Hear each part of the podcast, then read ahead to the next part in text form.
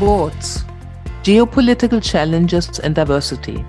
Over the last years, the world has been stage of numerous events that had a deep impact on business.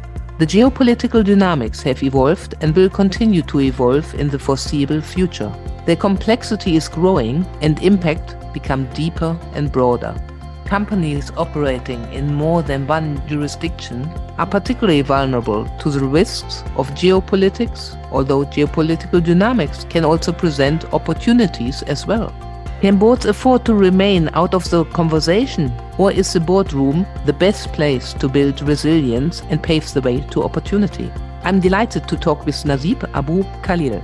Nassib was named one of the top 20 corporate legal officers by the Financial Times in June 2021. He held senior legal roles at Yahoo, GE Oil and Gas, Etisalat, and TMF Netherlands, and most recently as Chief Legal Officer at Nokia. His work on equity, inclusion, and diversity was in 2019 recognized by the Minority Corporate Counsel Association, which named Nokia Employer of Choice and presented him with the award for outstanding contribution to diversity and inclusion in 2022. Nassib was also included in the top 2019, 2020, 2021 outstanding LGBT plus role model list. Welcome to the Better Boards podcast series. I'm Dr. Sabine Dembkowski, founder and managing partner of Better Boards. We make the boards of the most ambitious organizations more effective. Our mission at Better Boards is to contribute to creating better boards. We do this by providing clients with an evidence based approach for board evaluations and board development programs. We created an innovative digital platform our clients can use for the internal or as part of their fully facilitated external board evaluations. We also work together with some of the leading professional service firms. To fulfill our mission, we give a voice to all who care about creating better boards. Nassib, thank you ever so much for contributing to the Better Boards podcast series. Thank you, Sabine, for the opportunity. I'm thrilled to be here with you and to be speaking on this topic that I'm both passionate about and I think is very important. We have to thank you, Nassib, and people read your bio. It's very, very impressive. You had a, a long legal career that led you to hold positions in Toronto, in Amsterdam, Abu Dhabi, Doha, Helsinki, and Dubai. You pretty much worked across the globe what are your key learnings working in all these different jurisdictions? Indeed, I will start by stating the obvious, and the obvious is that the complexity is enormous. But I will qualify that by saying that it is not unsurmountable. And this is the important takeaway to keep in mind. Key to me to working and being successful in a multi jurisdictional environment is number one, to always keep an open mind. The world is extremely diverse. And second, and that's even more important than keeping an open mind, is assuming that you know nothing.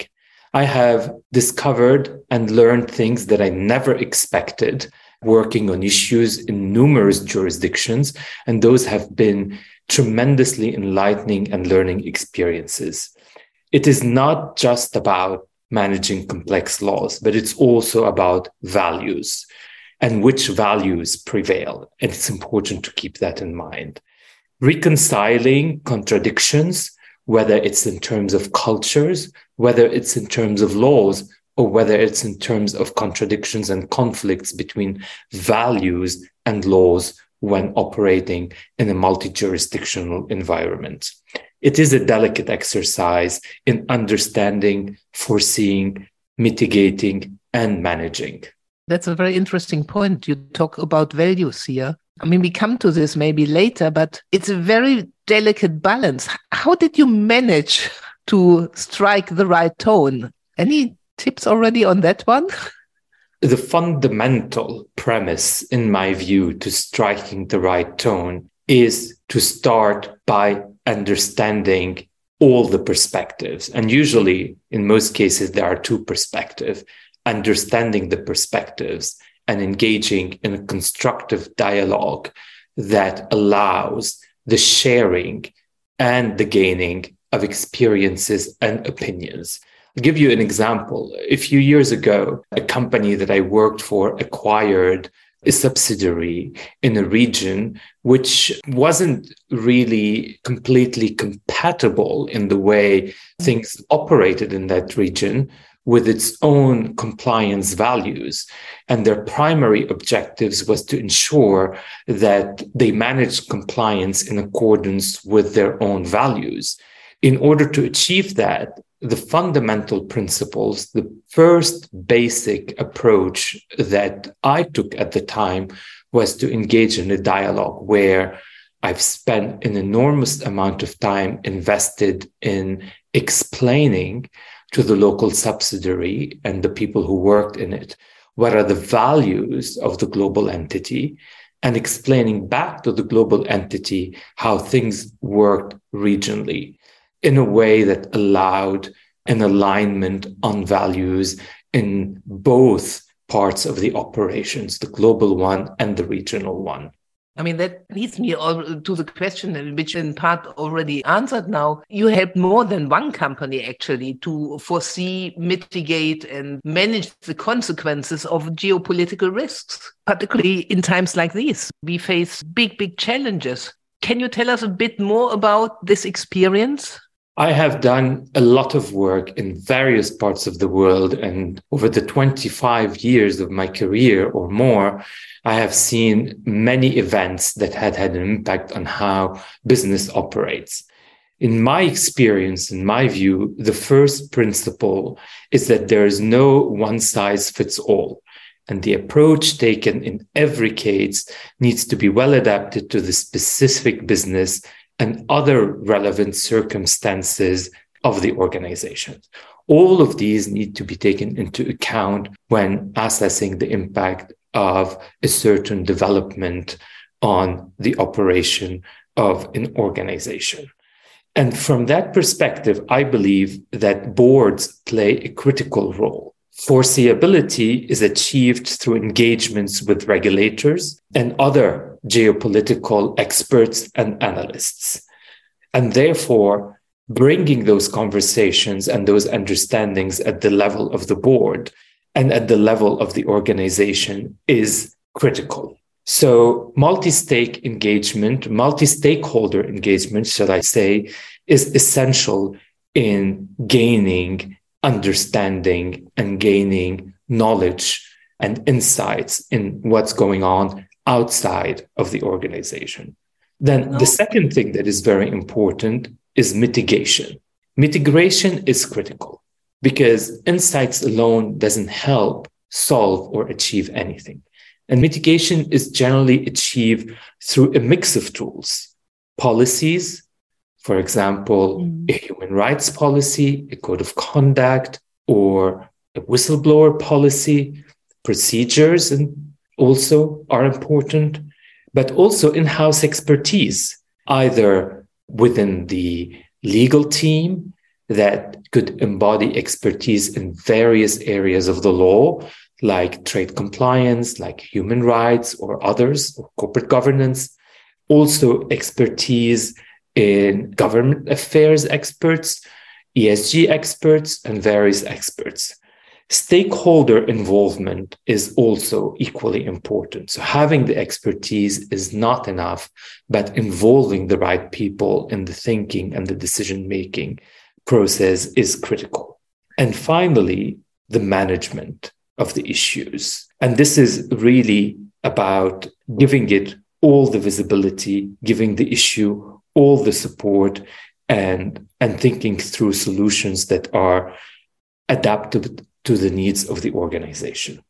You know, we've mentioned it many, many times on this podcast series. When I review board agendas, it's full of governance issues, it's full of operational issues, particularly lately.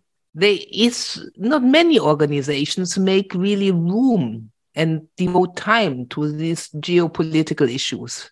And there's always a discussion is this a board level conversation or should it be left to the specialists and senior management? In my view, it is essential for this to be a board level conversation. And why? The board is potentially one of the bodies that is best placed for future proofing an organization. And one of the most important tasks of the board in this context is weighing in on the strategy of a company. And in my view, assessing and deciding how a company addresses its geopolitical risks, its geopolitical footprint is a crucial part of the development of the overall strategy of that company. Why? Because there are real trade offs, there are real business choices to be made, and there are real legal risks. Management and employees often find themselves conflicted between the immediate gains and the long term value creation that companies need to generate for their stakeholders. And boards are better placed to make these decisions because they are more removed from the day to day operations and the pressures of immediate financial delivery. Examples of this are decisions on the geographical spread of an organization. Should an organization operate in all geographies where it is currently operating, or should it focus on certain geographies because of the potential returns on investment in those geographies and because of the risks of operating in others and what those risks create and what those how these risks impact the overall operations of an organization. Supply chain is another area where decisive decisions have to be made. R&d can companies in the current geopolitical environment afford to invest in r&d in every geography where they're operating? Or should they think about a new r&d footprint in order to optimize their operations and in order to future proof and in order to be more risk resilient in this environment and in future environments so yes this is a board level discussion of course not in every detail but at the strategic level what are some of the biggest threats you have seen to boards effectively future proofing themselves? What are some of the red flags that boards should really look out for? I'm going to give you a very simple answer to this question because, in my view, the biggest threat to boards in future proofing themselves is potentially the lack of diversity in boards. In my experience, the power of diverse perspectives invariably leads to better decision making, to broader insights. The lack of diversity and diverse perspective challenges in perspective is potentially one of the greatest red flags. It is a fact that we are operating in an increasingly global environment and the complexity of managing globalization is becoming greater and greater. Best and most efficient way of managing this complexity of globalization is ensuring that many voices are heard around the table, many perspectives are shared, and the board is not blindsided. And here I really mean true and genuine diversity. And in my view, this is best achieved through a different approach to staffing boards. What I have observed in the last few years, and not just at board levels, but at many levels, is that people look for experience when they're filling vacancies or where they're looking for people to work with them. And in my view, this is probably a big risk and a big threat. What we should be all focusing on is potential and not experience. Why? because people with experience are those who have been always given the opportunities and they have always been confined or aligned to a certain way of thinking and to a certain perspective. People with potential have potentially a broader perspective. They didn't get necessarily the opportunities, but they deserve them. They are able to fulfill the requirements of the job. And in addition, they can bring a diversity of perspective to the board when I work with boards in the UK and uh, in Germany or the Netherlands, it is very evident that boards are quite confined, depending where the headquarter is. Yeah, boards have nationals where the headquarter is uh, located. Yes, you see men, women. You see a greater distribution now of women joining, but is this really diverse? What we are seeing at the moment? I think it's essential to have a clear understanding of how we define diversity. I've always thought of diversity as diversity in the broadest sense of the world.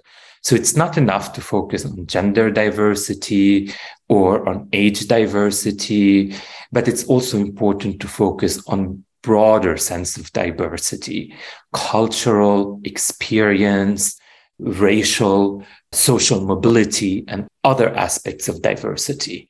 And if you think about the fact that many of those companies are actually operating in a hugely diverse environment, how can they claim to be effective in their management of their organization when their boards do not reflect the environment in which they are operating? So, from my perspective, I'll probably be controversial in saying that nationalism is potentially not conducive to diversity. So, if a company wants to achieve diversity, they need to take a conscious decision to move away from the nationalistic approach that they use in order to build the composition of their board. You know, our listeners really like practical and actionable insights. Yeah. Can you share here some actions boards can uh, take to improve their resilience towards future shocks? I mean, your remedy is a uh, an important one is diversity. Can you elaborate on that? Perhaps in terms of improving resilience and practical examples, I would potentially say three things before I speak about diversity as such. One, first of all, move the conversation to the boardroom. Don't avoid it. Two, hear from and give a voice to the experts in the organization and from outside. Bring in voices from the outside, mm. have an outside in view in order to understand what's going on in the world. And three, at the board level, identify the most critical and impactful topics and give them time. Take the time to deep dive into them, giving management input and direction. So these would be my three recommendations. Obviously, boards should not become a substitute to management who need to lead the effort on mitigating and managing geopolitical risks and other operational risks, but they have a very important role to play. The biggest risk on diversity is defining diversity narrowly, in my view. Mm. So, the broader the definition of diversity, the greater the voices around the table and the better the perspective shared. How to achieve that? Pragmatic ways of achieving that. I have, for example, resorted to tools like the Mansfield's rule in order to fulfill recruitments.